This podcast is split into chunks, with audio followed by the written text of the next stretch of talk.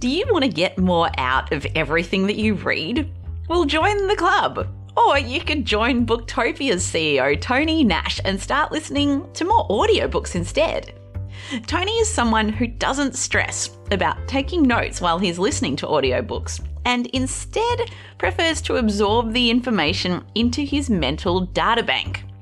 So if you have ever felt guilty or stupid for not retaining everything you've learnt in books or training programs or podcasts like this one, then I think that you will love hearing about how Tony thinks about making learning automatic. My name is Dr. Amantha Imber. I'm an organisational psychologist and the founder of behavioural science consultancy Inventium. And this is How I Work, a show about how to help you do your best work. On today's My Favourite Tip episode, we go back to an interview from the past and I pick out my favourite tip from the interview. This extract starts with Tony describing the impact that some first aid training had for him. As a leader of Booktopia, and I don't have to do it anymore. I've got other people who do this, but I've done first aid training at Booktopia, right? So you go in and you do the one-day course and you give the dummy all the pumps and do all the things you're supposed to do, lie them on the side, talk about this injury and what you've got to do, applying pressure there, all the things that are required to do first aid.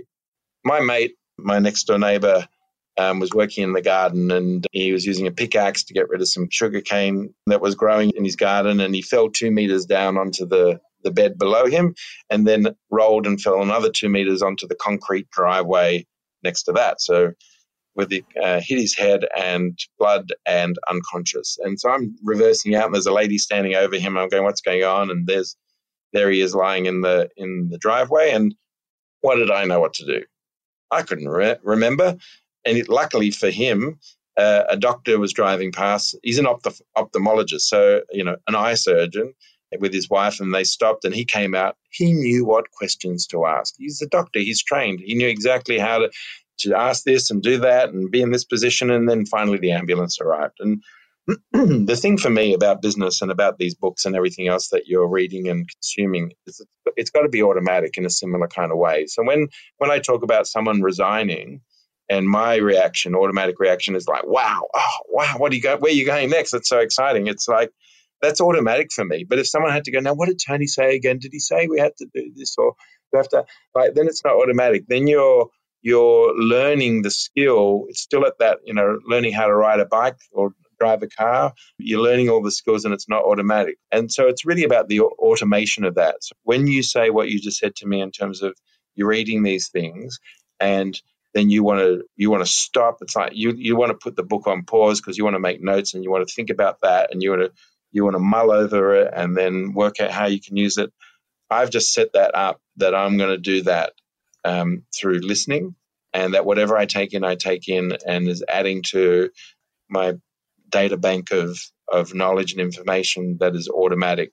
So with making things automatic, what are some other habits or things that you do in your working life that just happen automatically that you feel like serve you really well, like your reaction to when someone resigns? So when something comes out of left field, and it's not necessarily something resigning, so extra costs on certain things, projects, an extra $600,000 here that you weren't expecting, or $100,000 here. When we were moving from Lane Cove to Lidcombe, or to the region where we are now near Olympic Stadium and where the big Australia Post hub is, which is where we wanted to move to. We had spent a year trying to find a place, found a place, paid our $10,000, it's not a deposit, it's like a heads of agreement kind of holding money so that you go, yeah, we're taking this property, and sign the heads of agreement. And then I got a call from the real estate agent to say, Tony, I've got the worst possible news. The CEO of a large multinational who rents from your landlord that you want to take the building from wants the property that you have taken, has rung the CEO of that company and demanded that they get it because they rent all over the country and doesn't matter that they've signed something else, forget it. And so he was just like, had to make this call to me and just say, how, apparently he was sweating bullets before making the call because it was Christmas Eve and we'd worked all year, and he was just gutted to have to do this. And I let him speak. And then at the end of it, I said, Sean, relax. The only reason you're telling me this is there's a better property waiting for us around the corner. And because I wasn't so angry and pissed off and kicking the bucket and whatever else, and you did this, because I was so amenable, we got a bigger property for an amazing price because we really helped them out. They were under pressure, and so they did what they could to really support how supportive we were. And that's happened many, many times in various things where something comes out of left field. And when you're in business, things come out of left field. You cannot be running a company, even as the appointed CEO or a leader in your company. Doesn't matter what's going on. Even in your team, something will come out of left field. And you've got to be able to say, bring it on. I wasn't expecting that. I mean, last night is like my son, 17-year-old, doing his HSC. You know, silly kids, right? He takes his computer upstairs. He gets a glass of water out of the fridge, turns around, and because I'd been doing the dishes, the computer fell into the tub that I was washing dishes in.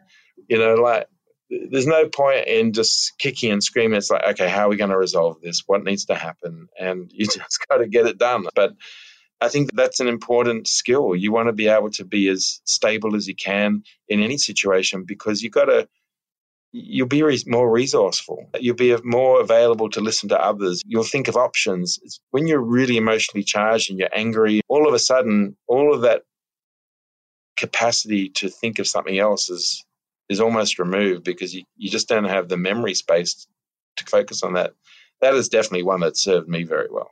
So how did you almost train yourself to have that reaction become automatic? Not embarrassed to say, and I'll protect the people involved, but when I sold my recruitment company, it was sold to a listed company, and we had a dot-com crash, and things were just, it was just, everything just went to pieces in the late 90s, early 2000s. There was a lot of companies that went under. The whole market fell out. If you look at the NASDAQ in the early 2000s, you'll see it go from like 5,000 points to 1,600 or something. It was just really awful. Anyway, the guy that was running the company that made the acquisition, he had a meeting with the head office, and he came back and he was just so pissed off with what had happened at the board level that he walked to his desk and just smashed the filing trays all across the room. And I was the only one in the office at the time. It was in the evening I was working, and everything just went flying everywhere.